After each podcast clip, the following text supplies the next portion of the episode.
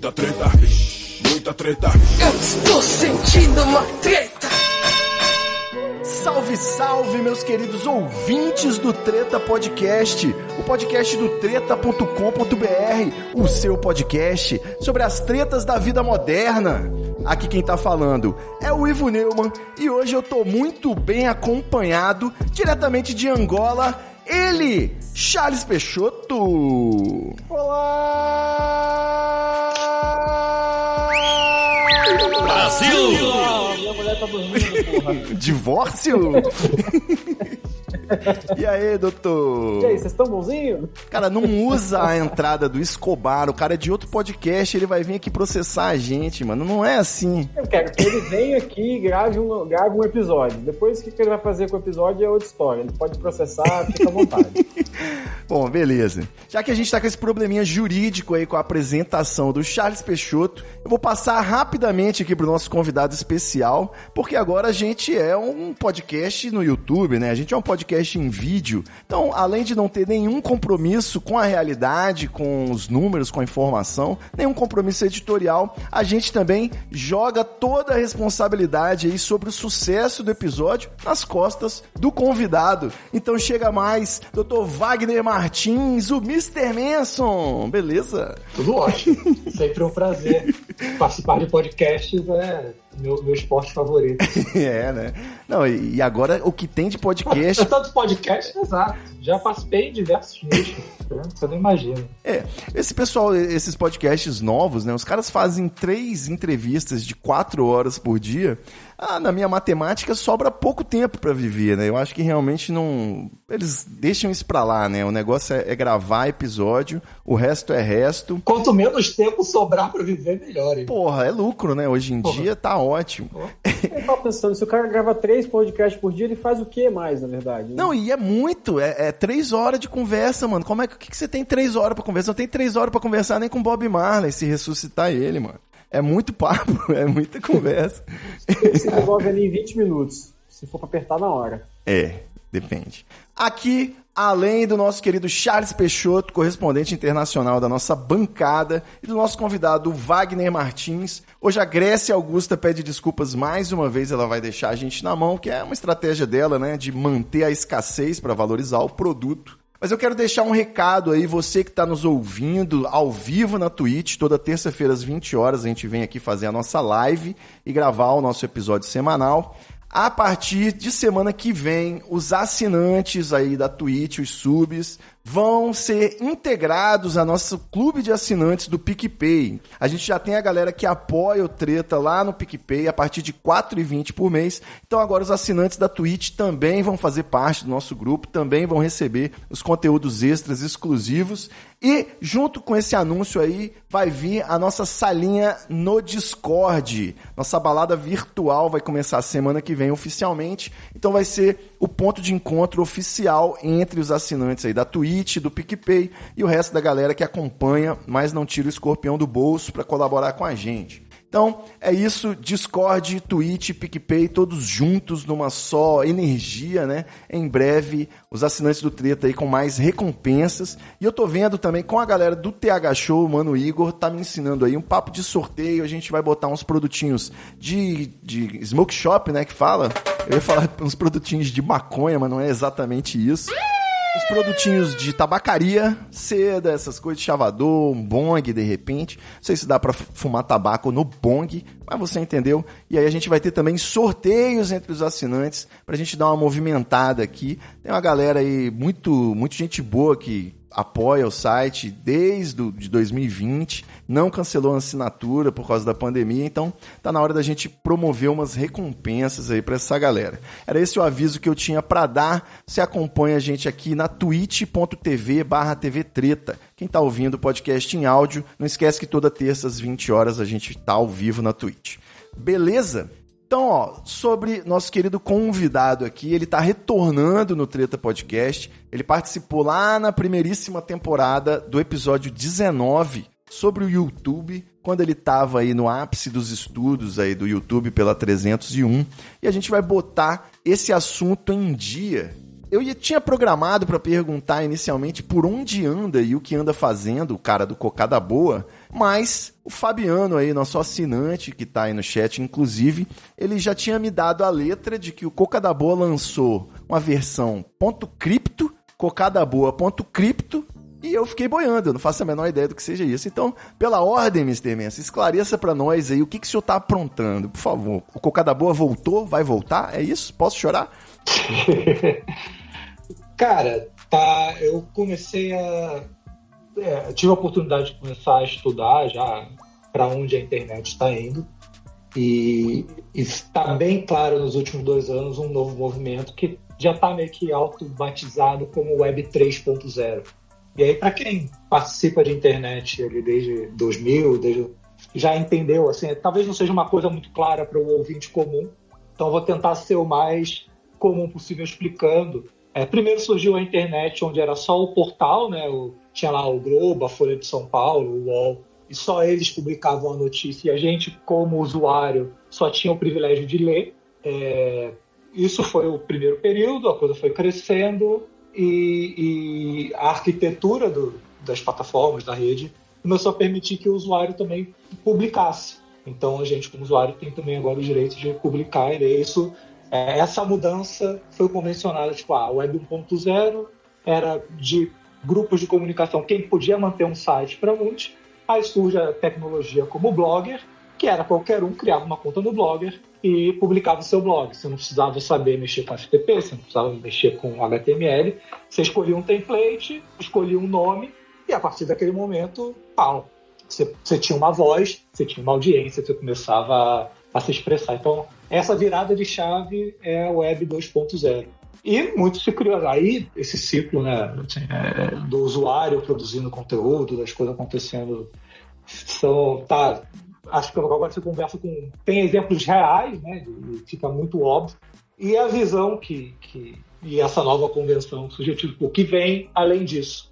E o além disso é o cripto.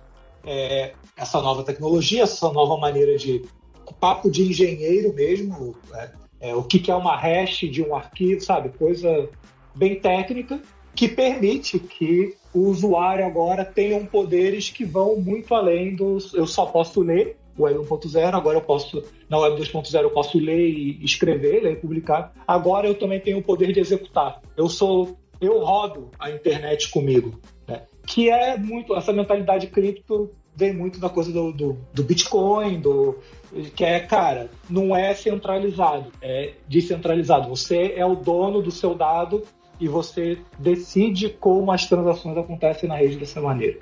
Então, o exemplo mais tangível disso que surgiu e que a aplicação hoje é óbvia e que existe valor e tudo mais é o Bitcoin, que é uma tecnologia descentralizada e tudo mais, mas teve uma fase da web que, que quem viveu se recorda bem, que é muito também no, quando ela começou a nascer, que a coisa era muito descentralizada, que era muito de usuário para usuário. É, o, o, você lembra, por exemplo, do Napster, quando surgiu, era os arquivos que eu tinha no meu HD trocados com o arquivo e a coleção de outras pessoas que estavam conectadas naquela rede, naquele mundo. Então, essa, PNP, essa é isso? é peer-to-peer, né? É, é P2P. Então, é, e são conceitos que sempre permearam a internet. Então, é, o que acontece agora, esse novo salto, é tipo como isso evolui, como as pessoas de fato começam a ser donas dos seus dados, donas das suas permissões e que a coisa seja impossível de ser retirada do ar, porque não tem mais um servidor central, né? não está mais no YouTube. O, o, advogado da Cicarelli não tem como ligar para o advogado do YouTube e falar o promotor mandou tirar o vídeo. Não, todo mundo que assistiu o vídeo tem uma cópia daquele vídeo na sua máquina pessoal. Então, como é que o advogado ou X vai mandar que todo mundo apague seu arquivo? É, é muito similar à tecnologia com o BitTorrent e, e é uma evolução disso. Para quem também é usuário de BitTorrent e conhece, é, também é muito específico, muito. Mas é, cara, o filme tá lá, você tem um tracker que é a identidade daquele arquivo que vai te dizer todo mundo que tem aquela cópia. Então, se você, você não tem como tirar o tracker do ar. Os estúdios de Hollywood tinham como tirar o indexador dos trackers do ar, porque aí eram sites que estavam falando, olha, ah, eu quero o poderoso chefão, e é aquele site catalogava todos aqueles trackers. Então, o ponto fraco da rede não era o tracker, era como encontrar esses trackers. E o que acontece com a Web 3.0 é que, cara, agora fundiu, agora é completamente descentralizado. O cara pode rodar um nó da rede dele num computador de 100 dólares, né, que é esse Raspberry Pi, essas coisas mais. E ali ele tem, ele consegue transacionar com a rede, ser um ponto independente. Então, é uma coisa que vem surgindo dos últimos três anos para cá.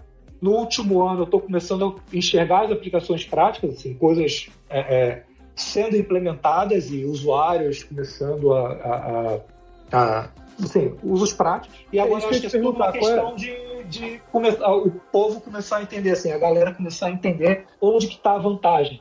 Porque não vão ser, não vão ser os incumbentes do mercado hoje que vão comunicar. É, tipo, porque é uma ameaça direta. Então sempre vai ser colocado como Bitcoin é coisa de bandido, ou como é, aquele Tor, né, é, que era Deep Web. Isso tudo é Deep Web. É, o lado tipo, óbvio da Deep Web, que é faça o que você quiser, sem censura, sabe? E se você quiser que as informações tenham níveis de confiabilidade, você pode atribuir e atestar quem publicou ou não, mas se quiser ser 100% anônimo também. É, tudo, é, todo esse movimento é que eu acompanho desde o início, que vem do pensamento de liberdade, de internet, para que a internet foi feita mesmo, tudo isso é extremamente demonizado. O quanto mais desinformação e, e coisa tiver sobre esse ambiente, melhor. Porque aí é coisa de hacker, é coisa de matador de aluguel, é coisa de, de gente que não, não quer censurar, ser censurada para publicar pedofilia, sabe? É sempre colocado dessa maneira. Ah, mas isso aí é para quem quer trocar coisa de pedofilia, porque não dá para tirar as fotos de pedofilia do ar, né? Não, então. Vender É, né? Exato. Ó, Manson, Então- eu vou, vou, vou ter que te pedir pra você buscar uma metáfora aí, uma forma que consiga descer a sua explicação um pouco pro meu nível intelectual. Que seria o seguinte, porque assim, vamos lá, eu, eu já eu acredito ter pegado a lógica das blockchains, acredito ter entendido o fenômeno do, do NFT, que é uma autenticação, né? Ele vai autenticar para você ali uma obra de arte, uma mídia, né? Uma mídia digital, Um artigo. o que seja, né? Você poder falar, eu assino embaixo disso. E Isso. aí, aquela informação está testada. A, assinatura digital do Wagner valida que tudo isso, e se alterar uma vírgula disso, não tem mais minha assinatura. Boa, é um autenticador. Sim, E fica óbvio ali para quem está lendo. Quem escreveu? Da onde veio? segue essa. Por enquanto, aí, o que, que é NFT agora? O que, que a grande mídia fala?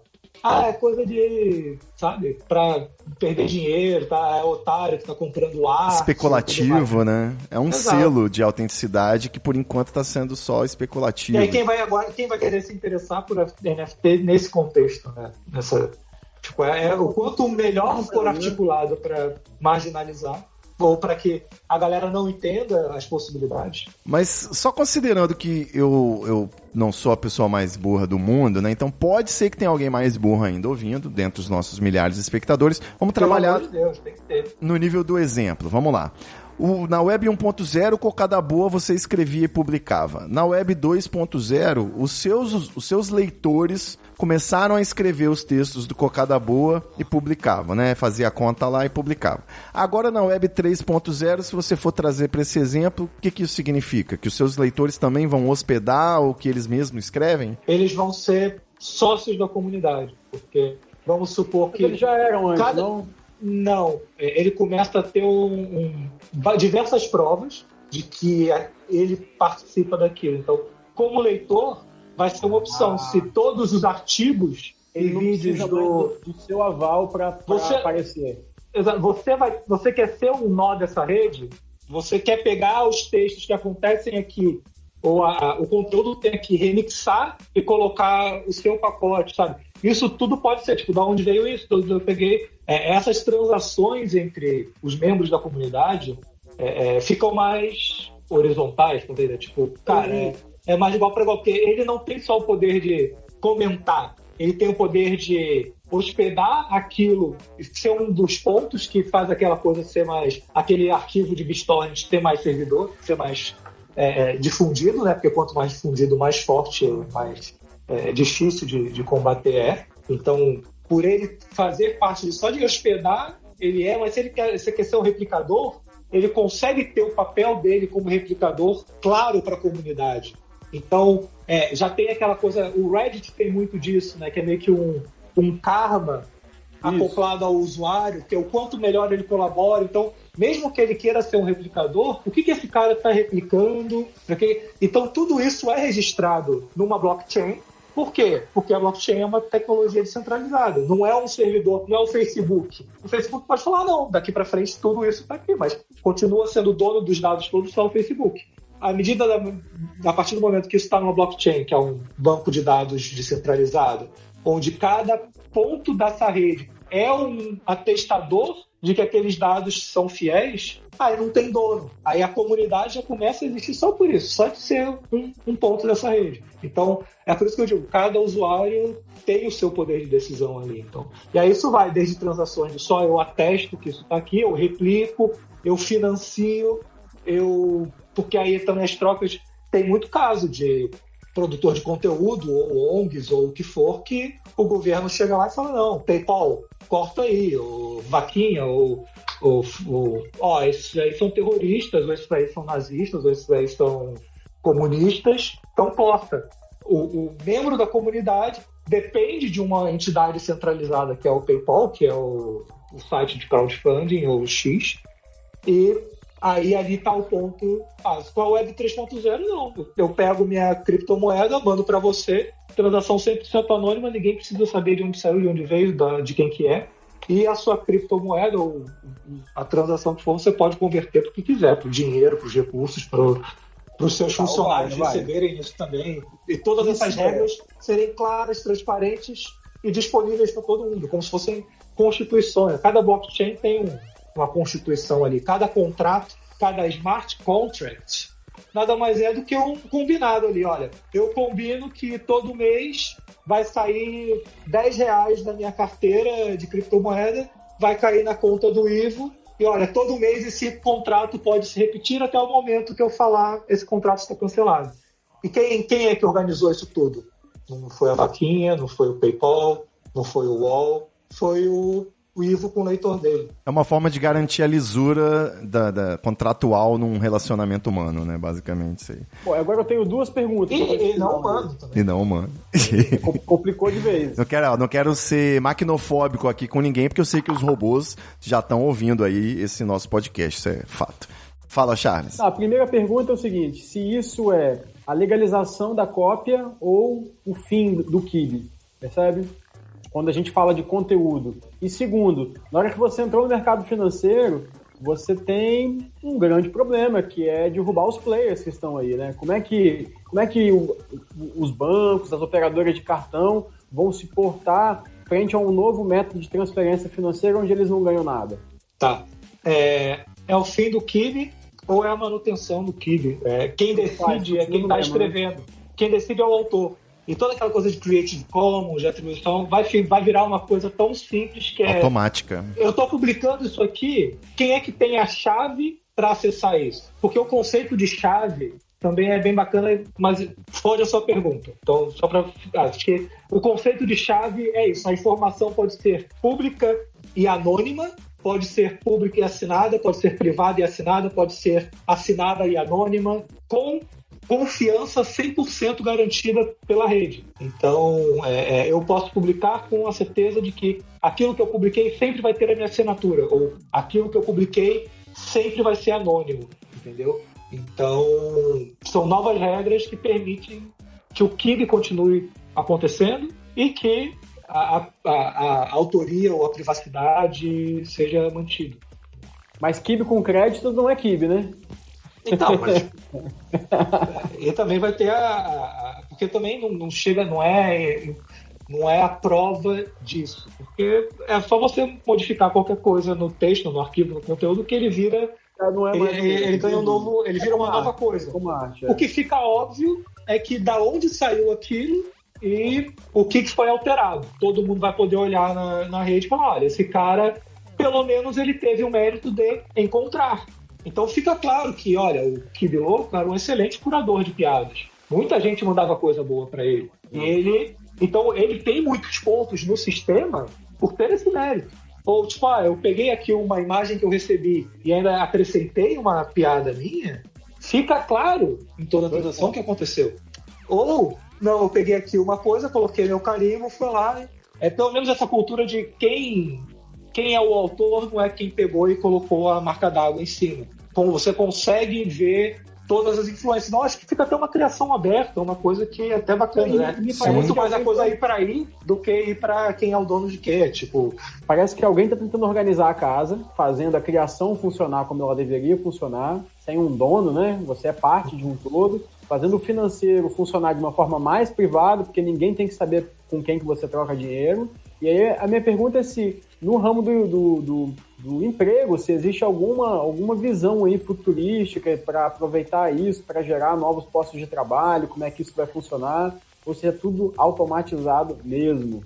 Cara, acho que vai ser cada vez mais sobre relações peer-to-peer. É, porque a partir do momento que a figura do centralizador, do, do cara que atesta, do notário, do, do editor, do, e esse poder é capilarizado entre a comunidade, as relações vão ser mais um a um. Então, esses conceitos de gig economy, sabe? E de economia da informação, né? Porque, tipo, ok, eu posso ser um gig economy entregando o Uber ou é, sendo um freelance de fazer um logo, sendo um psicólogo à distância mas eu também posso ser, ter uma conta de OnlyFans, posso. Então, todas essas, essas novas. Essa nova forma de fazer dinheiro, que é meio que uma economia louca, porque todo, todo sistema econômico também é montado em cima de. Cara, qual é o valor adicionado, né? Da coisa ali. A partir do momento que o valor adicionado é infinito, porque é, qual é o valor de eu mostrar meus peitos no OnlyFans? É o que eu quero pagar. Então, é, é, são coisas que meio que explodem a, a, a, física da economia, né? Então, mas eu, eu acho que caminha para aí, para troca de experiência, de conhecimento, de emoções, tudo mediado pela rede. E cada vez vai ser menos importante as coisas da vida real. Você, tipo, beleza, tem aqui a, como eu me mantenho vivo e saudável, mais conectado com uma coisa que é legal pra caralho, que é a internet. Isso acho que tá óbvio pra todo mundo. Doideira, como diz o, o Serginho aí, o Rogerinho do Ingá. É, eu confesso que as coisas gente, estão um pouco abstratas ainda. Só um minutinho, desculpa, eu tô, eu tô muito curioso, eu tô muito curioso, desculpa, eu tô, chego, tá ansioso, que eu tava dormindo e eu acordei com esse assunto. Imagina. A gente corre o risco, meu amigo, presta atenção. 10 horas de agora. 10 horas, pra quem acorda cedo já é tarde, você sabe disso. a gente corre o risco de passar nos próximos anos pela aquela cena do vovô que não sabe usar o cartão de crédito, nem o plástico, muito menos o online, o digital, o eletrônico, percebe? Se a gente ficar aí, por exemplo, eu que vivo na, na selva, é, corre o risco de eu voltar para a cidade e eu já não conseguir mais fazer transação financeira porque eu não tenho acesso a NFT, blockchain, essas paradas todas, ou não? Tá longe disso? Não, não. Eu acho que e aí é onde está o papel dos grandes players, você falou. A, o meio de transação, a Visa, o Apple Pay, o Samsung. É, tudo é, é, não é uma coisa que eu também acho que é, que é um, um erro, um jeito de estigmatizar todo esse movimento. É falar que a coisa é nós contra eles, sabe? Virar uma coisa de não, isso tira o poder dos bilionários, isso vai colocar a mão o povo, a mão no poder do povo e o caralho a quatro. Tipo, não, não, e não é para ser sobre isso.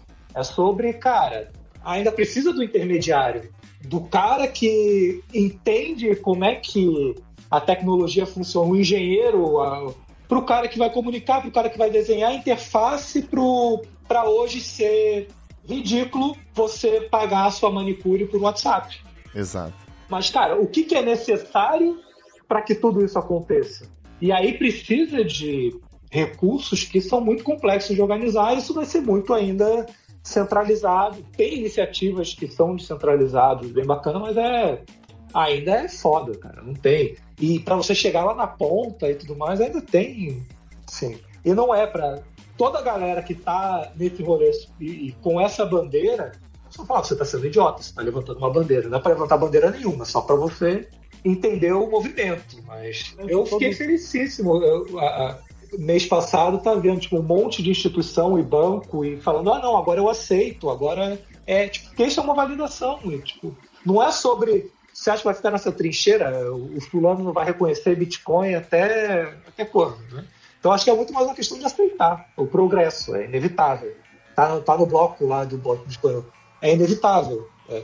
Se as pessoas têm agora meios de fazer transações entre elas sem que ninguém enche o saco, mas essa, elas vão adotar. Essas, essas previsões aí sobre as revoluções trazidas com essa tecnologia foram feitas para a internet também. Você acha que agora tem uma chance maior de realmente ter um impacto mais profundo nas relações. Porque é o que você falou, né? O, a uberização não tirou o intermediário, né? Ele mudou o esquema do intermediário, precarizou um pouco aí a relação do o intermediário, mas ficando tudo P2P agora, né? Eu, por exemplo, os assinantes do Treta não vão precisar assinar pela Twitch ou pelo PicPay, eles vão poder fazer aquela assinatura cripto, né? Pelo que eu entendi, aí você vai poder pagar sua manicure mandando um bitcoinzinho para ela ou não sei se outros parâmetros aí financeiros você pode mandar o que tiver valor para ela, né?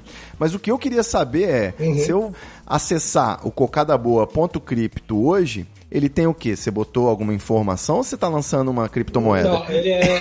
não, não. Ele é. E aí é. Tá, e para quem estava aspirando e para quem entende, vou tentar falar. É uma primeira aplicação prática de estudo de caso de que o que, que é a Web 3.0. Boa. Então, é, é, é, meio que eu ainda não tenho nem o conhecimento, nem o tempo e os recursos ou para começar a colocar conteúdo, e nem a paciência, nem o saco, acho que nem é o momento também, porque, cara, tem que ter o ópera para entrar e tudo mais, mas eu já quis fincar ali uma bandeirinha que é para falar, olha só, o primeiro conceito que eu entendi é o domínio ponto cripto.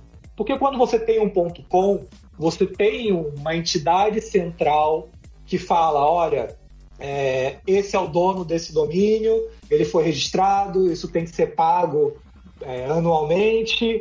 A qualquer momento alguém pode ter alguma crítica ou tal. Então, é, é essa entidade centralizada tem o registro BR, né, que é responsável pelo .com.br, tem várias entidades, o .com é uma outra entidade.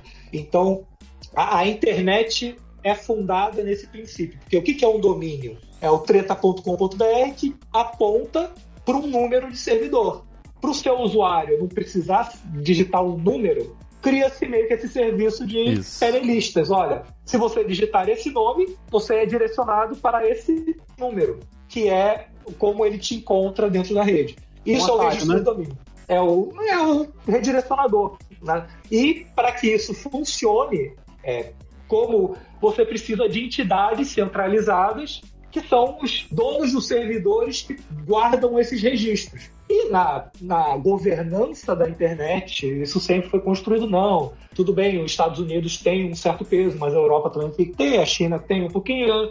Então tem meio que uma coisa meio Nações Unidas, porque, enfim, a internet tem que ser algo para isso. Só que ainda são entidades centralizadas. O cocadaboa.cripto é a prova de conceito que agora nem o domínio, não tem como, não tem nem como saber quem é o dono do cocadaboa.cripto. Não tem nada que vincule a mim. O que, que eu tenho? Eu tenho uma chave criptográfica que a qualquer momento eu posso entrar na rede do, da Ethereum, que é o Ethereum, assim, o, o Bitcoin é ouro digital, é a aplicação do Bitcoin. O Ethereum é um computador descentralizado, é um computador sem dono, que todo mundo acredita no que tem Perfeito. nesse computador. Então, o cocadaboa.cripto é um registro nesse computador que fala, olha, para qualquer pessoa que colocar esse endereço, vá para cá, vá para esse lugar. E a única pessoa que tem o poder de decidir o que acontece é quem é o dono da chave. Então não é um nome de usuário com um e-mail, com um cartão de crédito, que foi registrado num banco de dados que um hacker pode roubar. E... Não. Eu tenho uma chave que está numa carteira, guardada no meu computador, no meu celular, onde eu quiser guardar essa, essa, essa, esse item virtual que essa, essa, esse, essa senha criptográfica essa hash que convencionou se chamar de chave, de NFT, é um, um identificador. Eu sou o dono disso. Então, a qualquer momento, e ninguém pode ligar para ninguém para falar nada de que, olha, quando eu digito aqui no meu browser com cadaboa.cripto e me deparo com esse conteúdo, eu não gostei. Eu não gostaria, eu queria o promotor de não sei aonde, é, de, sei lá, o carinha que, olha, eu quero mandar multa de 200 mil reais por dia enquanto essa informação. Multa pra quem? Equivale a hospedar na Eslováquia, né? Você quer dizer? É, que não equivale, porque ainda tinha, ainda dava. Agora o cara vai pegar o telefone e vai ligar para quem? Não, não tem, é um computador descentralizado, é de todo mundo. E o cocadaboa.cripto nada mais é do que a chave desse domínio. Por enquanto, só o Opera funciona, mas acho que vai ser um movimento. Tem outros Ah, browsers descentralizados que aceitam, porque quando você digita no browser, ele já entende que, ah tá, deixa eu olhar no Ethereum para onde eu tenho que buscar o, o próximo passo. É, mas certeza. isso vai ser cada vez mais comum. Ainda não está no ponto do usuário comum, mas é questão de se convencionar. O Chrome já está na versão beta do Chrome, já está. Então vai chegar o momento que vai ser normal. Você É, digitar seu semana browser, que vem. focar na boa.cripto, você vai cair num lugar. Era, era o discador dos anos 90, gente, isso aí, sacou? Então. Só o sobrinho sabia fazer. E é, é- é a ponta do iceberg, porque aí tá, onde, aonde esses arquivos estão, quanto, quem pode acessar, quem pode revender, quem pode. Como é que isso vai ser lá. controlado, né? regra, Essa que é o- a pergunta. É, O, o- o exemplo prático, o exemplo prático, e é, é, eu só falo como estudo de caso no universo, no Cocada Verso, Cocada versa é é bom. que virou o, o bolão pé na cova. Dá para criar um contrato onde você case grana que aquela pessoa vai morrer ou, e que pelas regras do contrato aquela grana volta para você se aquele evento acontecer. E Perfeito. aí? É jogo do bicho? É quem, quem pode tirar isso do ar? Quem pode impedir um cara de pegar o celular dele lá pelo PayPal, pela ferramenta que ele, pelo PicPay, que ele pode converter em cripto e participar e falar não, vou botar aqui tanto que e juntar-se pessoas nessa rede par- participando disso e trazendo dinheiro e, e as recompensas e moderações ficarem cada vez mais legais. Não tem como ninguém ligar e reclamar que a e tipo é, é- é esse nível Lá em 2016, quando a gente conversou aí sobre o bolão pé na cova, a gente já estava com uma situação muito difícil, que era o grande número de sub- sub-web celebridades, né? Agora com a era dos influenciadores. Então, meu irmão, morreu aí o Marquinho da Goiaba, vai ter uma grande comoção nacional e você sequer conhecia a rede social em que esse cara era famoso. Então, você mencionou aí, de repente, a gente fazer por CPF, né? Já batia o CPF no obituário, quem votou naquele CPF ali pontuava. Então, se você for fazer o, o bolão cripto, o pé na cripta, né? Já tem o nome aí, bolão pé na cripta. Isso. Pé no cripto. Você, por favor. Pô, tá registrado. Aí, ó. Você faça. Eu vou querer fazer umas apostas. E isso eu preciso mencionar agora. Desculpa aí, Charles, se você tiver tendo uma crise de ansiedade sobre as criptomoedas, aí, as blockchains, na verdade. Né? O nome de tudo é blockchain, não é isso? Não, cara, é um conjunto de coisas. Blockchain é um dos elementos, criptografia é outro, é- Saquei. mas saquei. tudo somado. Esses caras fizeram um programa aí há duas, três semanas atrás que eu não sabia o que, que era blockchain, NTF, NFT. NFT. Os Não, caras mas- ficaram me zoando. Na verdade, ninguém sabe o que, que é essa porra, né? Eu preciso registrar aqui, não sei nem se Charles sabe, que é, eu fui fazer uma seleção de cortes aí no canal de cortes do Treta, né? Você não sabe, o Treta também tá no YouTube, além da Twitch. Então você vê lá os vídeos dos episódios anteriores no nosso canal no YouTube e também tem o canal de cortes. A gente fez o dever de casa e numa dessas aí eu fui pegar uns episódios velhos pra cortar, peguei esse episódio do Manson, número 19, e o Manson apostou aí, eu fui pedir pra ele fazer uma aposta, a gente tinha uma sessão de papo furado na época, lá no começo do podcast, hoje o podcast inteiro é papo furado, né? e eu pedi pro Manson fazer um- uma aposta lá, ele cravou aí um jogador de futebol que, que bebia muito, e cravou o assistente de palco como aposta fácil, né, que seria o russo, isso foi em dezembro de 2017, eu acho, ou 16, é, foi 16 e em- no mês seguinte, em janeiro, o Russo morreu. Então, pô, o Manson ganhou aí essa edição do Bolão Pé na Cova, como Pô, é? sendo o único participante, ele ainda acertou. Então tá de parabéns aí pela sua capacidade de prever a morte de idosos. Ganhou o quê? Ganhou parabéns Mas é, só? mas é- é aquela coisa que é barbada. Ou, tipo, e aí, o, o- no Bolão Pena Cova tinha aquela regra de 100 menos a idade. Certo. Que, tipo, mas não é só isso. Então, Tem que botar comorbidades agora. para o conceito de comunidade, vira a avaliação de cada um. Então é como se fosse aquela bolsa de apostas já tá 7 dólares para um de que o Flamengo vai ganhar ou que o Manchester vai ganhar. Então, como é um consenso geral, é, se você apostou no que todo mundo achava que já ia acontecer, mas como aí tem o caso do bolão pela Copa, que é uma história que eu sempre conto, que é o cara que apostou no Claudinho ou no Bochecha, eu sempre não sei quem morreu, e eu sempre faço essa piada. E aí, oito horas depois, teve um acidente de carro que matou o cara. E eu Caralho. tenho registro disso no banco de dados. Pode crer. E aí, tipo, é, é, ah, numa dinâmica assim, pô, o cara, quem ia imaginar? Então, você vai até mapeando, né? Quem são os, os pré-cognitores. Dá pra virar um, um, um programa de governo. Vamos, vamos atrás dessa galera que tá adivinhando quem tá morrendo, o que, que esses caras estão bebendo, que, que, é, que tipo de, de, de prática eles estão. Os caras conseguem adivinhar um dia antes, cara. É verdade, os precogs, né? Dá pra abrir um departamento aí, né? Porra! A BIM. Tem, vamos, vamos chamar o Tom Cruise. é, Manson, já que a gente começou aí falando de futuro, dá uma breve. Provavelmente você deve estar cansado de falar de cocada boa, de história do cocada boa, mas o tempo vai passando em determinados lapsos, né, de tempos que são completados, tipo 10 anos, 15 anos, eu não sei, nem sei mais como tá, 20, né, 21. Eu não sei, eu queria desmistificar alguma coisa, assim, eu fiz uma listinha de fã de Cocada Boa tendo a oportunidade de perguntar, que é aquilo, né? Cocada Boa foi criado na época da faculdade do Menso, acho que de economia, né? Com uns colegas que eram colunistas lá, tenho certeza que alguns deles não existiam, eram inventados. Mas não, não, todos existiam. Todos, todos existiam, né? Eu quero saber, você realmente foi notificado pela Coca-Cola pelo uso do logo? Você foi processado pelo Luciano Huck, pela Sandy, pelo Marcos Mion? Que história é essa aí que você teve que hospedar na Eslováquia? Você Eslovênia. não quiser falar muito, resuma. Eslovênia, perdão. Não, muita, assim, é fato. Recebi uma notificação, sempre notificações extrajudiciais da Coca-Cola pelo uso. O Cocada Boa imitava o logo da Coca-Cola.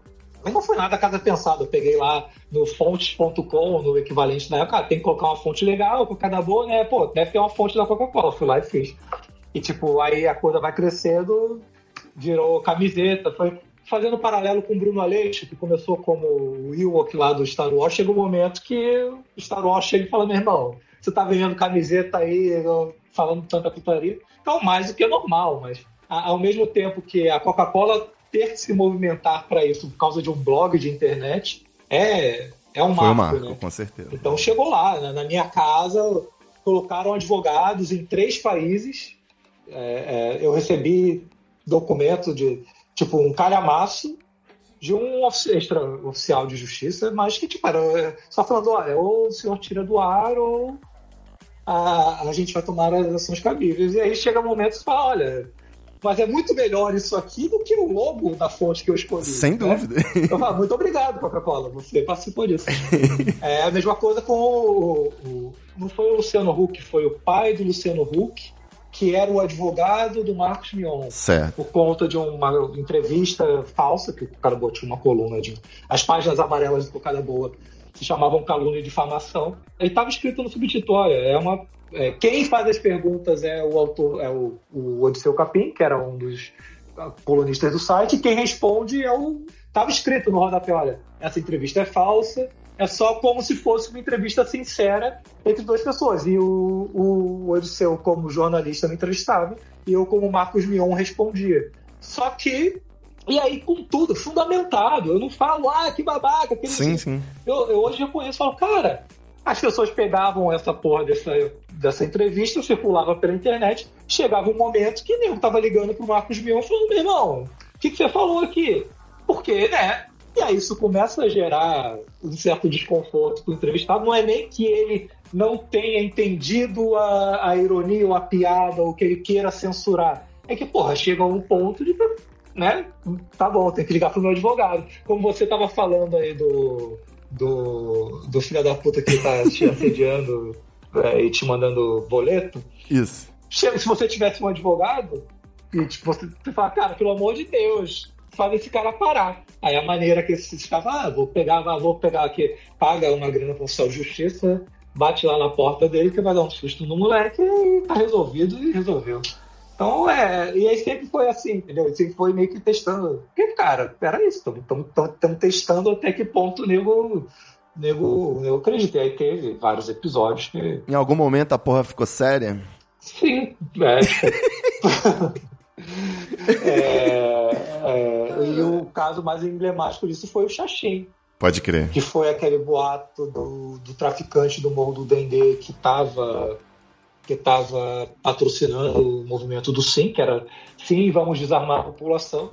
E criou-se todo um. Só de existir esse factoide, que era um traficante apoiando o Sim, essa informação, independente de onde surgiu, e estava claro que tava, foi no Copacabana, mas a coisa começou a circular, e aí, perceptivelmente, com forças circulando. Não eram mais os leitores circulando por zoeira. Já tinha um gabinete do ódio é, é, rudimentar ainda, né, para a época, mas pessoas que entendiam que aquela informação publicada na rede e difundida em correntes de e-mail ou replicada em outros sites ou lida em rádio, as pessoas já entenderam que, olha, isso aqui ajuda a gente a construir uma narrativa. Então, esses tipos de experimentos e fenômenos que iam acontecendo era Foi antes do Gugu, né? Do PCC no Gugu? É contemporâneo. É a mesma. Pode crer. Na época, do, uma das coisas que. E você não fez essa pergunta, mas como você citou, uma das minhas maiores frustrações é que eu não. E foi bem. Era, era tipo um mês depois. O, o Gugu estava muito enfraquecido pela, pelo episódio do PCC. E, e, no programa do Gugu tinha o, o quadro do ET Rodolfo. Na verdade, eu acho que era só o Rodolfo é, não tinha um ET, ou era, era alguma época, alguma fase que era o, o Rodolfo Solo no, no, no Domingo Léo. Os arquivologistas, por favor. E aí, Caralho. caiu no Cocada Boa uma produtora do, do programa do programa lá do Domingo Legal, falando, olha, eu queria aqui o contato de, um, de, um, de uma pessoa que você entrevistou aí no site para uma notícia, que era um, um cara, Marcos Pantoja ele dava consultoria para quem quisesse pedir dinheiro na rua. Porque era todo tudo baseado como se o cara fosse um coach que Hoje, tinha todo um programa Show, né? Hoje famoso que treinava Show. que treinava as pessoas para cara você quer pedir dinheiro você consegue ganhar 200 reais 300 reais por dia assim pedindo dinheiro em Copacabana porque, cara, você não vai como mendigo, você vai bem apessoado, você tem uma história, você chega, puta, cara, desculpa, acabaram de me assaltar, eu tenho que pegar um táxi pra ir para o aeroporto, cara. Caralho. Você não vai atrás da passagem de 50 centavos, o vale transporte. Porra, meu irmão, mete um. Parece que você é um executivo. Storytelling, né? Meu irmão, o cara acabou de roubar meu notebook. Puta que eu tenho que ir pro Santos Dumont, cara. Eu moro em São Paulo, preciso de um táxi pra ver minha família, não vou perder minha passagem puxa 50 reais aí, me dá aí, pelo amor de Deus. Aí, cara, a gente tá falando de business, sabe? Então era, era, tinha uma matéria do Cocada Boa, meio que uma entrevista com esse cara, e aí a, a pauteira lá do Google viu e falou: ah, isso aqui é uma pauta pro Rodolfo. Então, manda o Rodolfo pro Rio, manda encontrar com esse cara na rua que ele vai dar um workshop pro Rodolfo, como é que ele ensina o Rodolfo a, a, a pedir dinheiro na rua. E aí eu fiquei a porra da tarde toda rodando Copacabana inteiro, gravando com a porra do Rodolfo, que ia ser no, no programa seguinte, não foi, não foi no outro, não foi no outro, e essa matéria se perdeu. Deve estar lá nos arquivos da, da, da Anguera. Alguém mandou, sei lá, apagar, mas infelizmente nunca foi ao ar. Mas era eu ensinando. Mas tá, tá no Cocada Boa era, ainda, tem um Era performance. Não, a, a, se, alguém. Não sei nem se o Cocada Boa nem tá, né? O Viu viu essa semana. Mas se alguém procurar ver lá que de fato tinha essa matéria, e eu falo, cara, eu fui para Copacabana, ganhei cachê, eles pagaram, olha aí pelo seu dia aí, pagaram ali, depositaram na minha conta, e eu era o Marcos Pantoja. Nunca foi pro ar, infelizmente. E tem várias coisas que aconteceram e, tipo, não tem como você explicar pra galera quanto, quanto foi foda aquilo, né? Mas, pô, o quanto poderia ter sido. Aquela saudade de, de, do que não rolou. Pois é, numa era pré-The Onion, né? Não lembro sem se The, se The Onion é, já existia. Era contemporâneo, era, era muito contemporâneo. Essa, essa história aí de fake news, tá vendo? É. Isso é coisa da direita, da esquerda. Patifaria! Isso é patifaria! O Sleeping Giants já foi atrás de você, Manson, como inventor, né, da, da, da pós-verdade aí, a morte do Eu não inventei nada, eu não inventei nada. eu só fui early user, early adopter. É bem diferente de ter inventado. Isso aí foi inventado do Deep State. Isso aí quando eu jogar Civilization, vocês verem, vocês vão entender de onde vem. Isso aí é tudo coisa da CIA, os caras sabem de programação, de inventar como você gerar ansiedade constante para as pessoas gerar. Isso aí, não, você acha que. Os caras só, só Só foram uns cursos aí, cara. Eu acho, ô Menso, que dá pra fazer até um link dessa sua habilidade no boato com uma certa, como a gente já falou, habilidade na vidência, né? Principalmente no que diz respeito à morte de pessoas. Porque... Ah, eu sou clarividente. É, um dos seus primeiros hoax, né, na época em que esse termo foi cunhado, foi a morte do Bussunda, que logo depois Pô, veio a morrer. Exato. A gente teve também o, o Sexcut, né, que era o Orkut do sexo, foi muito badalado porque era uma época em que se você criasse um logo, os jornais já davam pauta, e veio o Sexlog, né, que Era era um... bolha. E, e aí, é só. É, é isso que você falou, e o que eu queria falar, né? Web 1.0 teve bolha. Web 2.0 teve bolha. Web 3.0 vai ter bolha, porque agora é isso, é só criar um logo e um domínio. Já virou notícia, já é. Já ih, teve uma criptomoeda nova aí, deu 4 mil por cento em uma semana. É, essa, essa parada é só pra você falar, tipo, só, desculpa de interromper no raciocínio. Não, tá é ótimo. exatamente isso. É, é, esse novo ciclo é uma nova bolha e é muito em cima de hype. É qualquer um levantando o braço e falando, vou. Pets.com, sabe, aqueles vários .coms que surgiram, site de compra coletiva. Agora é compra coletiva, galera, vai ser isso. Então, Compra coletiva. o que vai aparecer de compra coletiva em criptomoeda ou essas porras assim, é uma época para estar muito empolgado, e... mas também entender, né, que, cara, tá na febre do ouro, tá todo mundo querendo inventar agora qual é a próxima roda. E essa, com, eu tive dentro, dentre essa galera que, enfim, a gente, eu tava em Barcamp lá em, sei lá, 2002, falando com Isso. essa galera ainda não tá ligada. Tá? Você pega o Cris Dias, você pega você, né? tipo, beleza, eu entendi aqui e tudo mais, mas é, é o reset, é do, do novo, do zero. Vai começar o próximo Facebook, o próximo X, tá surgindo agora. Os movimentos estão surgindo agora, então é, é, é, tem que ficar ligado e esperto que, cara, também não entrar no hype, né? Não achar que só porque o cara inventou que agora tem o Orkut do sexo, o Sexcut, que era só um logo e um domínio, eu não tinha mais nada, e isso vira notícia, as pessoas ligam, entrevistam um cara que só deu um telefone, não viu nem se é uma empresa registrada, nem verificou se é aquele nome, não perguntou nem o CPF para assinar um, sei lá, sabe? E aí foi isso, o Sexcut, as pessoas achavam que agora era o Sexcut, o Pedro Doria, o- vários jornalistas noticiaram, sai em grande jornal e agora é o site do sexo. E era só um site que capturava login e senha. Quem tentava fazer o login, ele estava colocando um e-mail e estava colocando uma senha embaixo daquilo. E ele mandava entrar. Só que quando ele envi- enviava entrar, ele não entrava, ele enviava. E aí a gente tinha um banco de dados que falava, olha, esse e-mail, essa senha, esse e-mail, essa senha.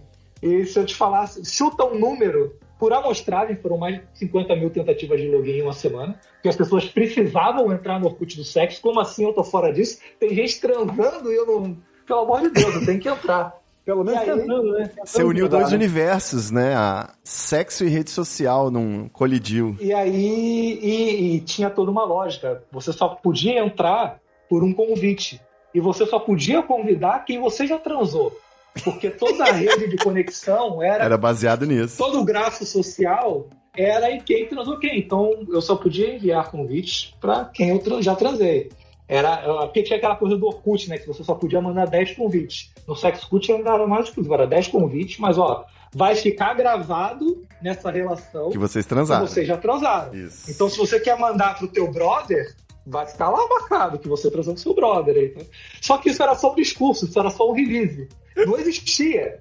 E era tela de login. Aí as pessoas tentavam fazer o login com Cara, com seu e-mail Aí, ó, se esse pessoal do Tinder tá ouvindo, né? Não preciso falar nada, né?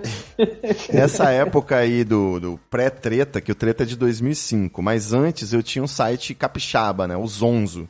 E aí tinha lá seus mil visitantes por dia. Rolou um spam, uma pegadinha, que era um formulário que você preenchia, que era o teste do sexo. Era pra saber o diagnóstico do seu perfil sexual completo. E aí, bicho, nesses formulários você preenchia tudo, né? Respondia várias perguntas íntimas aí. E aí perguntava até o nome de, das pessoas com quem você transa e tal, não sei o quê. Quando você clica para receber o seu resultado, ele obviamente vai pro e-mail da pessoa que te mandou. E basicamente, o e-mail da pessoa que te mandou já, já é uma pessoa que caiu nessa pegadinha, né? Então, ela tava se vingando, mandando para outros. E você tinha a chance de mandar, de pegar, botar seu e-mail para receber o teste, do, um link e tal. Enfim, eu botei lá no, no Zonzo e eu tava basicamente com um, um banco de dados completo sobre a sexualidade do capixaba, né? Do universitário capixaba naquela época ali. Recebi coisa de quem eu nem queria ver as respostas. Fiquei sabendo da vida sexual de todas as pessoas ao meu redor, assim. Foi foi, um dia de. Você foi o Zuckerberg, o Zuckerberg isso, hacker. de Vila Velha. Hackerman. o Facebook era isso, né? Era pra meio que falar mal das, da mulher que, tipo, né? É. Era um scrapbook pra você falar mal da, da menina que te rejeitou na faculdade. E aí surgiu o Facebook. Exato. Tem um filme, né? Vocês já assistiram, não tô falando besteira. Sim, sim. E você. Você sabe que esses filmes, assim, de Steven, é, Steve Jobs, Mark Zuckerberg, essas paradas tudo me deixa deprimido, mano. Não posso assistir esses filmes. Eu adoro, cara, eu adoro, sou fã. sou fã. Você se sente loser? Tem o Piratas do Vale do Silício. Eu me sinto triste. Feito pra TV. Não é nem filme de cinema, é um filme feito pra TV. Piratas do Vale do Silício. Já cara, vi também. É, é o do, do, do, Microsoft, né? Da Microsoft. Do... É, né, da relação deles com ah, como roubaram e tal. E... Mas é isso, cara. Eu fico vendo esses filmes, essa galera ficando milionária antes dos 30, vai me dando um aperto no coração, já tô quase com 40. não consegui comprar nem um milho, quem dirá ficar milionário. Seja, é mais bacana ser espectador, cara. Ficar olhando, entendendo. Sim, sim, sim. É igual você, você não quer ser o Neymar, cara. Você quer ser o cara da arquibancada, vendo o Neymar da é. Ninguém quer ser o Neymar. O cara você não aguenta um dia ser o Neymar. Não aguenta. Então, esse pessoal que quer ser bilionário, cara, ser bilionário é a pior coisa do mundo. não, não queira ser bilionário, não. Ô, mano, pegaram um Major aqui em Angola essa semana. O cara tinha é, 19 carros de luxo, dentre eles esses Mercedes G63, esses carros assim de 300, 350 mil dólares vários apartamentos aqui de altíssimo padrão, vários apartamentos na Europa, e aí o que mais chamou atenção é que dentro de um dos apartamentos tinha 10 milhões de dólares, tinham 800 mil euros e tinham 2 bilhões de kwanzas em notas novas, mano. O cara não tava guardando dinheiro da vida, sacou, mano? Isso aí foi uma transação que ele fez ontem e pegaram ele, mano. Esse mundo tá muito perdido, meu brother. É, é mas bilhões de kwanzas dá o quê? Uns 50 mil dólares? 2 bilhões de kwanzas são, são uns 20 milhões de dólares. Pode crer. Só pra aí já passar o recado de, de economista. O, o cara que tá colecionando Rolls Royce, o cara que tá colecionando Picasso, ele só tá colocando num, num tipo de, de bem que não vai se depreciar. Um Rolls Royce de colecionador tende a se apreciar o Passat, não, né? É um. Vai não. se depreciar, mas um objeto de arte, uma coisa de colecionador, são formas que esses caras têm, que o Kwanzaa não vai durar cinco anos, o dólar não vai durar mais 50. Então é. Olha para o que esses filhos da puta fazem, ele só tá te falando, olha, não guarda. A nota viva é da transação, é dinheiro de caixa. Mas dinheiro mesmo guarde com é, valor mesmo, coloque em, em, em Rolls Royce, porque o Rolls Royce vai continuar valendo um Rolls Royce daqui a 100 anos. Até mais. Você falou, você mencionou aí um reset aí, você tá junto com os conspiratórios do Great Reset. O pessoal que fundou Davos, né, falou que por causa da Covid e as novas tecnologias, a gente vai viver agora uma nova ordem mundial. Veja vocês, os bolsominions estavam certos. É o globalismo chegando. Você tá fechado aí nessa conspiração, Manson? Você falou cinco anos pro dólar, mano? O dólar da, não, não, da Jamaica? Pro, pro Kwanza, o Kwanza. Porra, 2 bilhões de Kwanza, o nego ainda perde tempo calculando. O mais bacana é que vai, vai revolucionar primeiro, é, porque isso é um, é um fardo para a economia, é um fardo, é um fardo para a sociedade. E isso vem resgatar justamente esses povos que estão fodidos, é, tipo, que estão é, à mercê do, do imperador local, do, do nobre, do, do warlord local, que seja. E olha, eu tenho aqui, eu sou o dono desse dinheiro agora. Eu imprimo quanto eu quiser, eu dou para quem quiser, eu coloco para onde quiser. E ninguém vai nunca saber o que. Então, é, é, é algo que vai ajudar muito é, é, é esses, esses lugares mais. Então, eu não sou apocalíptico, eu não sou conspiratório. Eu tenho muito mais uma visão de que a marcha da história, o, o, desenvolvimento é tão exponencial que é impossível conspirar. Eu estava ouvindo, isso vem de, uma, de um, de um dos, de umas palestras que eu fico vendo no YouTube, de um, de um cara que eu tenho muito apreço, pra, como é para soltar palavras-chave, Terence McKenna, horas e horas de material dele no YouTube sobre assuntos interessantíssimos, até sobre como o, o mundo funciona. Ele falou, cara, a ARPANET surgiu dentro de um grupo militar que estava meramente interessado em sobreviver a um concurso, a um, um, um uma hecatombe nuclear. Ter um modo de se comunicar, o exército continuar funcionando. Se a União Soviética bombardeasse, tinha ali, não tinha, tinha toda essa arquitetura de rede que hoje virou a internet, foi criado dentro de, um, de uma sala de conspiração, não é? Aí fala, ah, teoria conspiratória, as pessoas ficam diminuindo a teoria conspiratória. Teoria conspiratória existe. Pessoas se reúnem em salas e, com os recursos em mãos, Exercício, né? traçam, traçam um plano. Mas a, a, a, a maravilhosa é, dinâmica do universo tá aqui para foder com os planos. Então, os caras criam uma coisa com um fim, para atender um objetivo de conspiração, e aquilo abre uma derivação de novos cenários e novas. que está completamente fora da capacidade de controle, raciocínio e interpretação de quem criou aquilo e de quem conspirou. Então, é uma teoria da conspiração. Só que a o fato das pessoas estarem conspirando faz que tudo fique muito mais complexo e difícil de prever e de se controlar. Isso acelera os processos de conspiração e que só acelera tudo. E aí fudeu. É, é para isso, é, é para onde a gente decidiu caminhar. Para é, cada vez mais as coisas ficam mais complexas. E quando a conspiração é. acontece, a resposta é que nós estávamos preparados. E só. Sim. Sim. Daí você. joga na cara que o cara era doido, que tava esperando o fim do mundo, ou que nada disso aconteceu, percebe? É só é doido o cara que erra, mano. Como o nosso amigo vidente aqui. Ele é vidente porque ele acertou a morte do fulano, do ciclano, do Beltrano. Já errei o monstro também. Não, mas ninguém precisa saber, pô. Aí que tá, é. né? É que agora o cara que fica lá fazendo lance livre, edita e faz aqueles vídeos maravilhosos né? só com coisa. E ele cumpriu o papel de arquétipo dele, de ser o... Te entreteve, te passou um monte de mensagem errada, mas funcionou.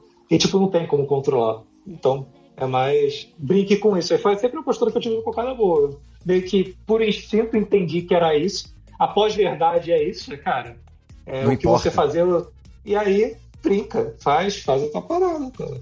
O, o Steve Jobs tinha essa porra, né, do campo de distorção da realidade, que é você tem um poder de convencimento, de mobilização de influência tão grande que você pega aquela sua paranoia e aquilo vira uma realidade coletiva. É, por conta de uma paranoia de um cara, de um, de um lance que o cara pensou, mudou completamente a sociedade. As pessoas ficam. É, mudou fisicamente o ser humano, né? Você já tem o, é, a nova gíria que é o app neck, né? O pescoço de aplicativo, que é aquelas pessoas que têm aquela esculhose para vocês. Então, ele crer. teve esse efeito prático na, na fisiologia humana. O, um filho da puta que decidiu, sei lá, criar esse tipo de ecossistema. Aplicativos. O que é um aplicativo? Então, então é, é, nem ele sabia o que ia acontecer. É isso que eu estou tentando. Cara, é impossível. O, o, cérebro humano não consegue pensar 5 anos para frente, 10, 20 anos para frente. Cada vez menos.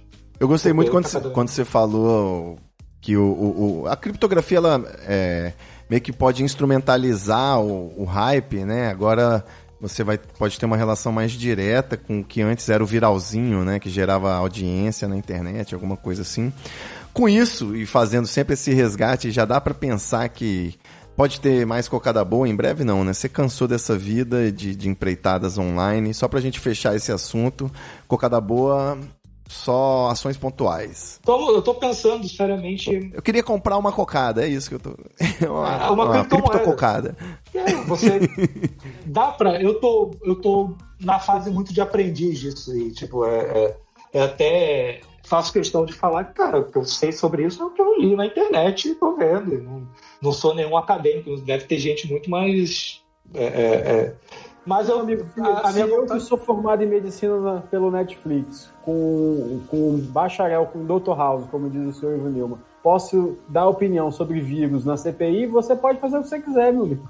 Tá bom, é, eu, mas eu faço questão de falar, cara, eu sou um entusiasta, eu gosto. É, porque muitas das coisas que eu falava e acreditava desde lá do Cocada Boa estão representadas. Então, é, é, faz parte de uma linha ideológica ou de uma maneira que a internet deve ser pensada. Então, por ser muito, e o Cocada Boa também ser muito sobre isso, eu só quis falar, tipo, o primeiro movimento que eu fiz foi registrar um domínio. E o compromisso nada mais é do que, cara, cheguei aqui e finquei essa bandeira. Se isso vai virar alguma coisa, se, se isso vai gerar um movimento onde começa a se juntar pessoas interessadas e que falam, ah, então vamos colocar um site no ar, vamos provar esse conceito de que, independente do que esteja publicado, não dá para o promotor tirar do ar.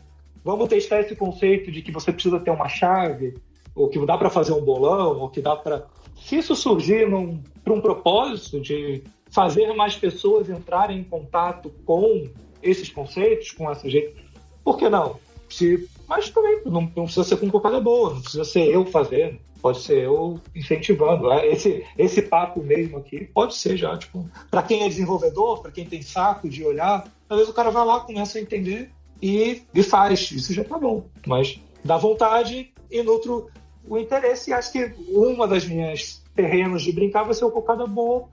Eu não quis registrar o Wagner Martins.cripto. Para mim fez mais sentido ser o Cocada Boa.cripto. Se ficar só nessa, vira meio que um minha NFT falando: olha, eu estive lá antes de todo mundo estar tá registrado para sempre. Que eu fiz isso. Quantos domínios.cripto tinham antes? Quantos domínios.cripto no Brasil, ou por um brasileiro, ou sei lá.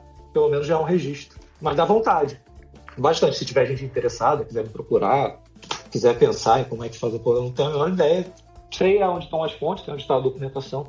Estudo muito, que superficialmente generalmente, eu tenho uma visão muito generalista, né? Não tem como eu, porra, consigo fazer gambiarras para testar conceitos, mas meu limite chega aí. Eu cheguei até a postar no Twitter, ó, oh, tem alguém aí querendo ser webmaster. Eu ganhei um dinheiro com Dogecoin, completamente inesperado e, tipo, nem acreditava, mas ah, tem um dinheiro aqui, se aparecer algum noia que queira ser um webmaster, mas ó, tem que ser tudo em Web 3.0. Se quiser ajuda para eu te mostrar onde está a documentação, o que, que você faz, que projeto a gente pode fazer, a gente sempre pensa junto. Você ainda tem aqui um dinheiro para você fazer, tipo, estudar isso.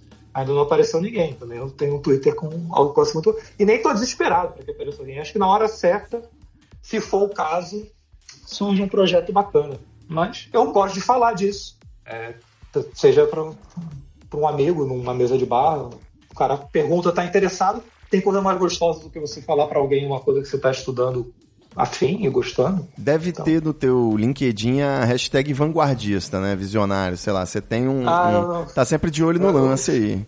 Eu não, não tenho mais acessado, mas com certeza quando eu, eu voltar a trabalhar aí, se for necessário, posso, posso, posso fazer.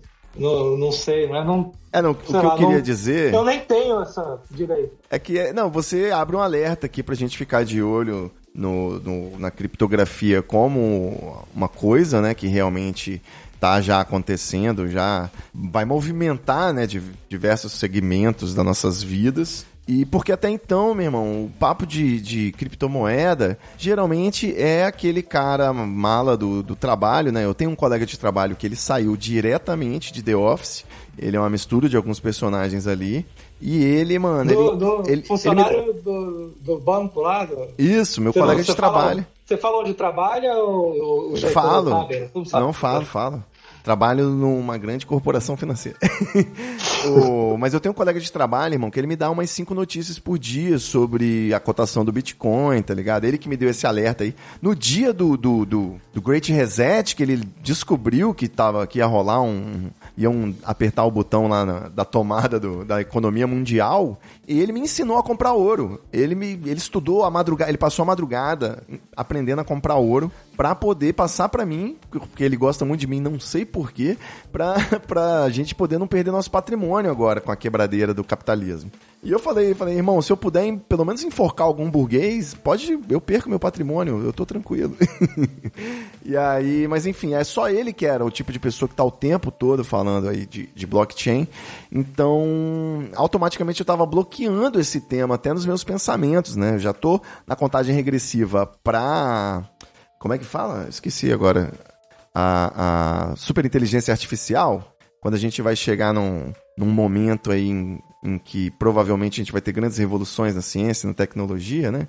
Mas já eu tô contando com tá vivo já até esse momento, né? Mas agora com esse negócio do cripto, parece pode ser que acelere um pouco isso aí, a, as revoluções, transformações sociais. Eu, eu gostei dessa conversa. Ficou com um pezinho na filosofia, né? Sempre que você está falando aí de, de, de criptografia, e transformações que podem ser geradas com isso, é, tem um pezinho aí na filosofia também. Sim, mas sim, não, não tenha muita esperança, não. Vai continuar tudo a mesma merda. Ah, não, sim, sim. Só, só vai ficar, tipo, mais legal, talvez. Mudam os problemas, mais... né? Mudam os inimigos, é, mas... os problemas. Rapaz, o povo, o povo já tem o poder da mão e não sabe usar. Não vai mudar, isso não vai mudar. Sim, Eu estou interessado em acompanhar. Parece as próximas temporadas parecem interessantes. Eu não, não queria voltar para o passado. Eu não queria, sabe? Voltar. Quero ver. Sabe o que, que, me intriga, que, que eu nunca vi. Sabe o que, que me intriga? Eu quero ver o cara meter a porra do foguetão e ir até Marte. Isso. Né? Isso. É, é para esse tipo de coisa, se vai fuder o planeta, se os recursos poderiam estar. Pra mim, foda-se, eu quero entretenimento. E pra mim, entretenimento de qualidade é a porra de um foguete. É um cara colocar um carro na estratosfera. Se a, aí eu vou, tipo, pagar de fã do Elon Musk e vem influenciador digital pra cima de mim e falou, oh, o cara vira falando. Eu falei, claro, porra. Quem mais tá colocando carro em órbita? Quem mais tá, sabe? Então deixa, deixa divertir. Você quer torcer pra mulher do Big Brother? Beleza, cara. Eu quero torcer pro cara meter um foguetão em Marte. Dá licença? Ele é o Colombo. É, né? Pra mim, é isso é o controle de entretenimento. Né? É pra. Quero saber como é que os caras vão fazer. Porra, vamos lá. Boa. Pô, Manson, eu tinha feito tanta pergunta aqui na pauta que eu tô achando que eu vou aplicar uma velha técnica minha, que é eu vou te passar essas perguntas para você escolher uma que você quiser responder. Eu tinha colocado aqui na pauta, por exemplo, o que, que rolou com os vídeos do 5 e 20, que eu nem lembro mais a, a história. Cara, foi o, o quando a 301 foi fechada, o login é, é, tava tudo na conta arroba 301, que era uma conta Google, é, tipo, a empresa foi fechada, não podia mais usar o domínio, e aí eu, perdemos o acesso, o canal que estava vinculado aquilo, perdemos o acesso e, e, e, foi bom depois que eu lanço os episódios como NFT. Isso, vou lançar com, com exclusividade. É, com exclusividade para os assinantes PicPay. Boa. Por falar também nisso, nessa época da 301, o TJ.tv que era uma, uma espécie de plataforma de curadoria, né? Vinha como um Tumblr de vídeos. Ele tinha uma proposta que hoje parece muito familiar, né? Hoje em dia a gente assistindo a televisão pela Twitch, né? O pessoal entra na Twitch, vê aí que, que, que, que os canais que tá com mais audiências, que você segue, e fica lá tendo companhia, passa o dia inteiro com um gamer trocando ideia, né? Uhum. Cê, é, que fim levou aí o TJ? Você desistiu não, não, dessa era, área era, da mídia? É, foi uma das iniciativas, uma das coisas que eu fiz, foi bacana, chegou a ter um, um protótipo andar e tal, só que, cara, é muito difícil você. Tinha muita coisa a ver com o comportamento do usuário. É umas nós, tipo, cara, eu vou conseguir aqui. É tipo, era eu, um sócio, pagando um desenvolvedor, tipo, numas nós que ah, vai dar para fazer e tal. Era meio que visões que, cara, as pessoas querem compartilhar conteúdo, não tinha essa visão que a Twitch tem de ser ao vivo, e acho que é aí que tá a parada legal. Você vai querer parar e estar tá agendado para ver coisas que para você se valoriza, você quer participar no chat. Então, acho que a atenção das pessoas vai cada vez mais para as plataformas ao vivo. E tudo bem, YouTube, outras coisas, vai ter aquele momento de pesquisa ou de. Demanda. Mas, cara, o que a galera quer é essa coisa meio rádio AM, com compartilhamento de tela, sabe? É, que aí pode ser o meu jogo, pode ser a minha planilha Excel, pode ser essa coisa de sua carinha ali embaixo e a ação, na verdade, é o que acontece na sua tela. Né? Porque, na verdade, o, o conteúdo que a gente consome tá, é tela, não é? Sim. Então, a Twitch é fantástica por isso. É compartilhamento de tela.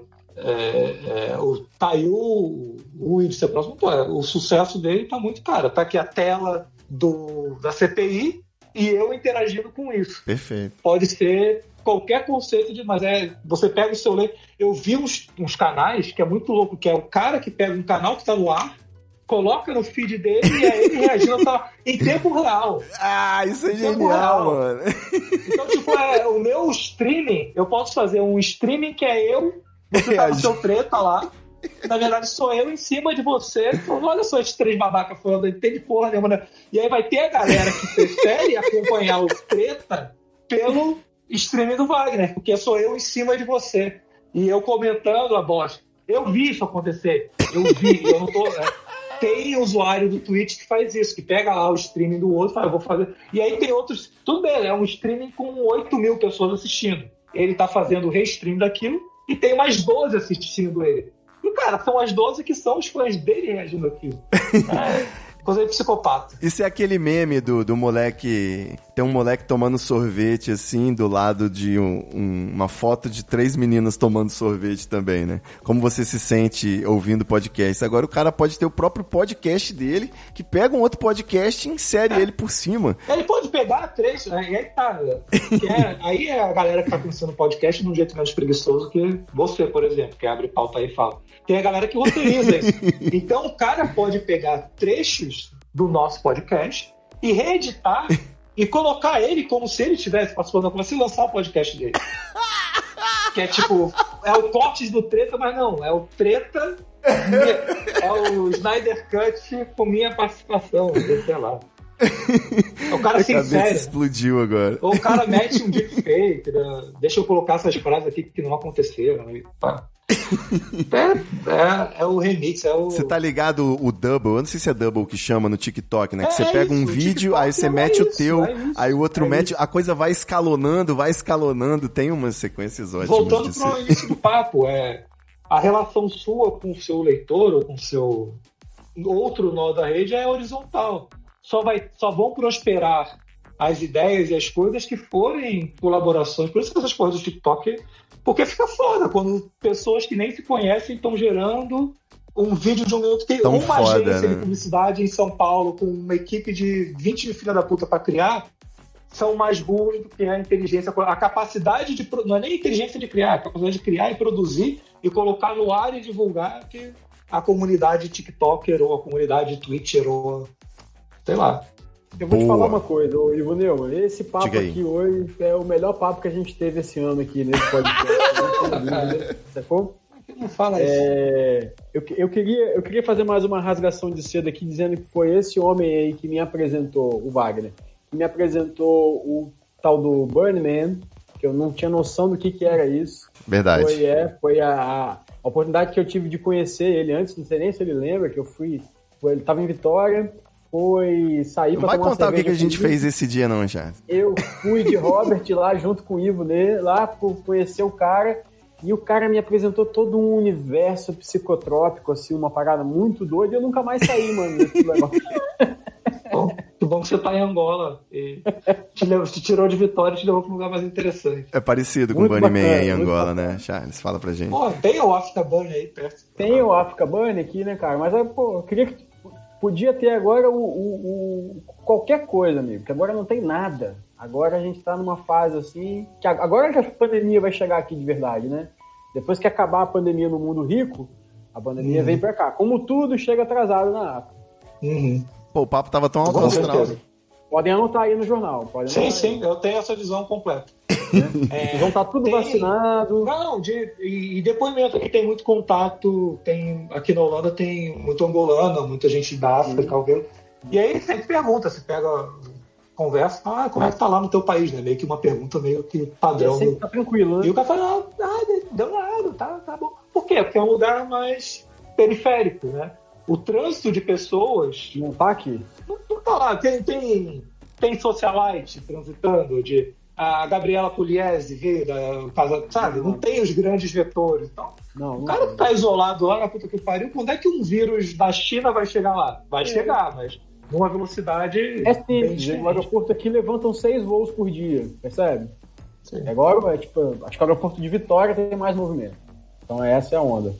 Só, só você mencionou o Burning Man, história rápida e banimento psicotrópico, não sei se eu te falei isso, porque eu, eu tomei vinho com o Sasha Shugin, que é o Jesus. cara que sintetizou o MDMA pela primeira vez. Jesus amado. Eu tomei, tomei um vinho com ele.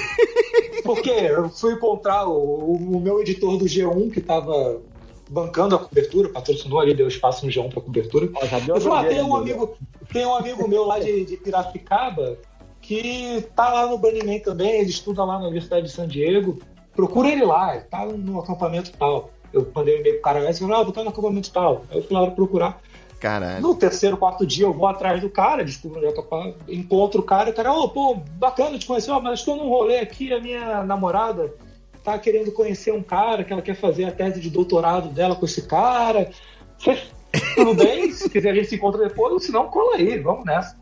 Falei, ah, vamos lá, com esse cara. Eu fui lá, eu encontrei um acampamento do cara, tomamos um vinho, o cara falando tudo mais, a menina fez lá o, o pedido dela, o cara falou, ah, tudo bem. Que doideira. Aí depois que eu vou entender o que que era, do que que é, e era o Sasha Shugin, o cara, tipo, um, um, uma lenda, o cara que é, tipo, tem o Hoffman lá do LSD, tem o, o Maquina do Cogumelo, tem o Sasha Shugin do MDMA. E não só MDMA, aí ele virou para mim e falou assim, ó, você tá no laboratório, tem uma substância nova, o que você faz, cara? Você põe pra dentro e anota depois no caderninho, tá? E depois tem o Bruno Torturra, depois eu contando essa história em cerveja e tal, com o Bruno Torturra, que era da mídia ninja, enfim, jornalista, Torturra no Twitter lá, Torturra. Ele foi lá fazer, ele escrevia na Trip, e ele chegou aí lá no laboratório do Sacha Schugen, era meio que um, um rancho afastado, que ele tinha vários cactos, várias plantas, onde ele pesquisava substâncias e tal. Então, tipo, sumidade, cara.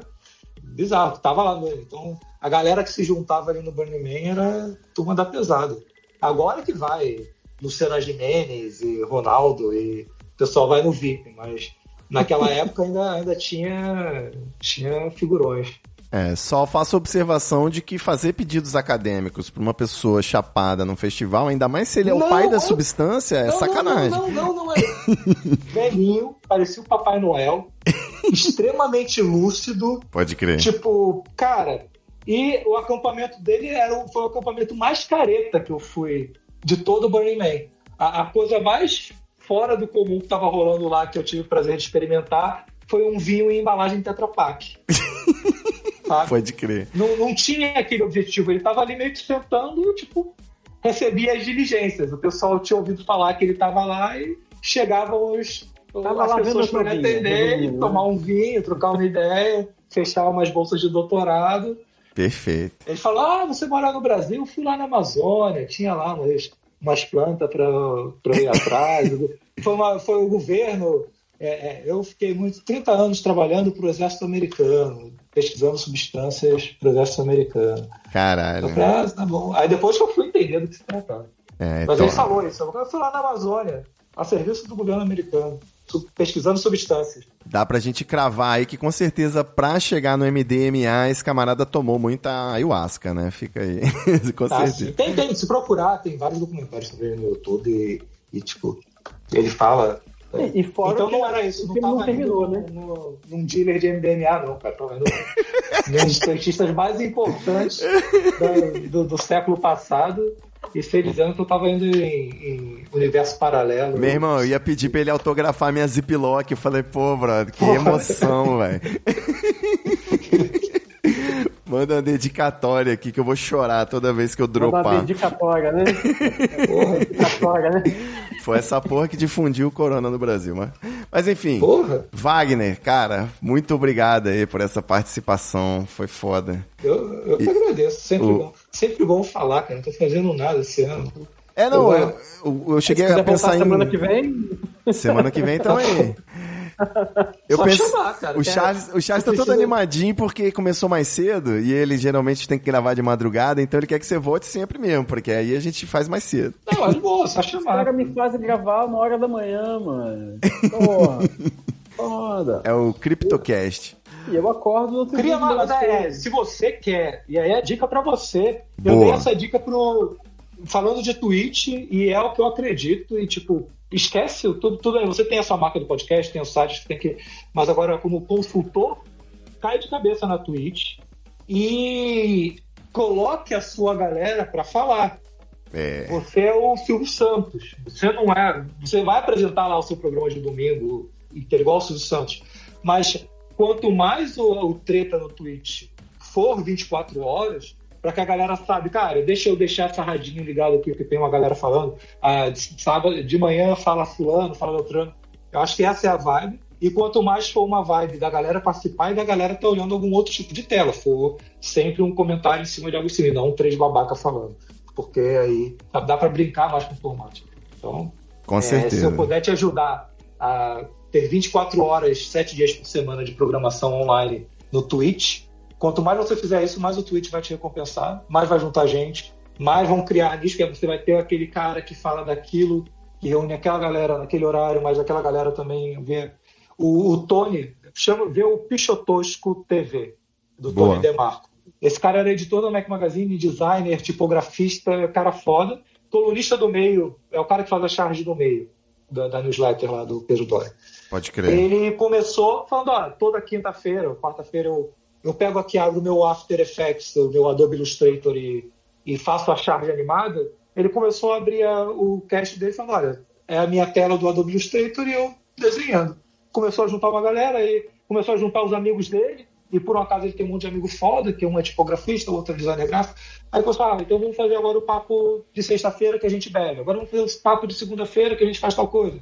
E aí virou conversa de, de amigos, compartilhando tela, que é um monte de ilustradores, gente foda, que tem um monte de coisa bacana para mostrar. Seja com a câmera mostrando o desenho físico, seja compartilhando arquivo. Seja... E, cara, tá. Vai lá, vai remando.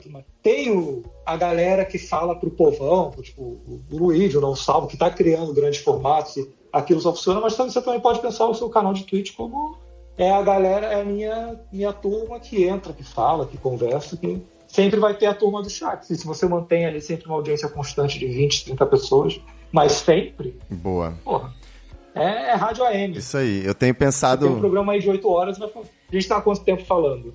uma hora e 40 minutos. Qual foi o custo de produção de 1 hora e 40 minutos de conteúdo? Dois baseados. Ou dois tabaquinhos orgânicos. Que aqui Eu não pode basear. Eu tomei uma Heineken. Olha Uma troca framboesa. É. Então, é, e aí não tem como competir com isso. Se você vai entrar no modelo de que eu tenho que fazer uma pauta, e tenho que ter um editor, e tenho que ter não sei o quê. Cara, faz no volume, no, cara, quantidade absurda, e aí depois em cima disso vai surgir os clipes, vai surgir a edição, vai surgir o conteúdo para quem não quer participar do, do ao vivo, do fluxo, do tipo do sem filtro. Com certeza. Mas Que vai ficar igual o, o mais- produtor aí, tem né? que estar focado em produzir e na abundância. Se eu consigo produzir conteúdo é, abrindo uma sala de, de Google Meet, de gravando e fazendo broadcast para uma galera que vai estar olhando e me dando feedback em tempo real, vai ter meio que uma claque ali para me ajudar minimamente a desenvolver um assunto. Cara, não tem como competir com esse custo de produção. Então, por que, que você vai estar trabalhando num, num racional de criação que é, ah, não, deixa eu pensar aqui na pauta dos três vídeos da semana de três minutos, onde para escrever um roteiro de três minutos o cara demora um dia inteiro de trabalho. E como você tá, a gente tá falando, acho que nem tava gravando ainda, que é, cara, por isso, por que, que tem um monte de podcast que são quatro horas e parece que o cara faz três podcasts de só fala? Porque é possível, porque ele consegue. Vai rendendo, né? O porra do vai assunto vai, juntar- rendendo. E se vai juntar 50 caras para assistir, já fechou a conta, porque custou dois baseados para produzir, juntou 50 para assistir. É isso. Porra, É, quando surgiu essa coisa, né, eu sempre questionei muito a minha capacidade e carisma de manter o público na, sozinho, né, mas quando tem pessoas ainda vale. Agora, a minha ideia é o que você falou mesmo, né, é criar essa comunidade, é botar a galera do chat na tela. Basicamente isso. O chat, ele, ele é um, geralmente um ecossistema tão saudável e colaborativo que dá para fazer dinâmicas com o público, né. Eu já pensei de, de fazer algo para algo que direcione missões assim de engajamento pra gente fazer junto, transmitir o feito, né, e criar esse espírito de conseguimos, conquistamos. Algo assim, vai vir pro treta que eu tô pensando nisso aí. Já anunciei o Discord, já anunciei que nós vamos unificar o nosso programa de assinaturas, todo mundo junto num, numa- num só coração e em breve criptografado. E, ó, Menso, inclusive aqui, ó, o Willo Navarro tá dizendo que já vai te procurou, que vai te procurar pra apresentar aí Pra pagar uma aquela proposta dívida. de parceria. propõe pra proposta de parceria pra desenvolver aí o que você quer. Troca de Ele tá banner, falando troca de vai banner. Fazer, olha só, Se um. Se, se para cada podcast gerar uma parceria, cara. você tá rico, né? É, Adoro ele, parceria. ele tá falando que tá desenvolvendo um blockchain quântico. Blockchain mano. Esse quântico. cara aqui Porra, é Aí. Quem cavernoso. tem essa, né? Ah, nem, a gente nem fez o episódio sobre física quântica. O próximo, o próximo vai ser física. Sobre, sobre multiverso. Tô ansioso aí pelo Cocada Verso. Vou liberar você, que eu sei que já tá tarde aí, já, já, já são uma hora e 45. Vou mandar um beijão pro chat. Caraca. Continua aqui mais um pouquinho. Mas valeu desde já aí. Agradeço, chame sempre. Agra agradeço aí a sua presença. Volte sempre. Meus queridos ouvintes, até a próxima semana. Valeu, Charles Peixoto. Tem arroba, né? Aqui é arroba treta, arroba Mr. Manson no Twitter. Charles Peixoto, Arroba Charles Peixoto. é isso. Valeu, galera. Fiquem bem. É só desligar e dar tchau. Tá livre agora, tá liberado. Boa- bons sonhos, né? É difícil dormir agora depois de uma conversa. Vai ter que esfriar um pouquinho, cool down. Vocês viram que eu já vim dormindo, né? Eu tava com os olhos vermelhos, o cabelo embolado. Eu dei uma caída no sofá ali, mano. Minha mulher tá até acordada, tá. Eu- Dá pra ver ela passando aí atrás, tá ligado, Pe né? peça desculpas Dá? pra ela. Dá, dá. Dá não. Não, ela tá vestida. Fábio Não, Porchat, não, né? Não, é, não, não, tava, não era isso que eu tava falando, tá bom. Valeu. Senhores, Ah, é, Grande valeu, abraço. Valeu, um grande abraço. É nóis.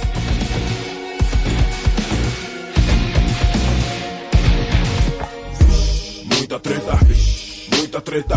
Eu estou sentindo uma treta.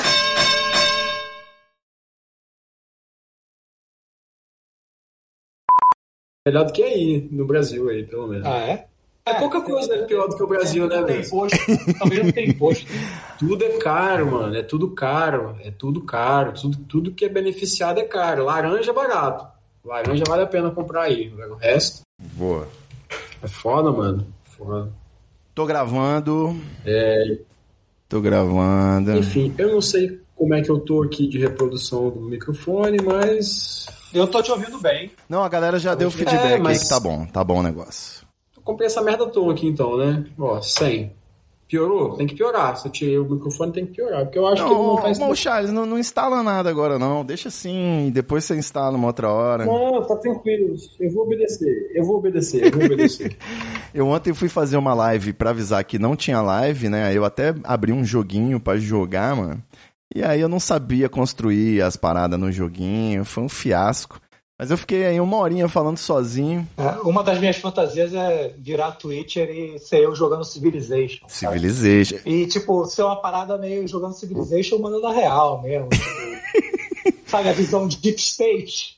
Tipo, todas as teorias da conspiração por trás de cada passo da minha civilização. Boa. E eu tenho um jogo que é eu com o com o Dom Pedro II em cenário real, começando pelo Brasil, que, cara, acho que não é nem caso de Twitch, é mais pra Amazon Prime.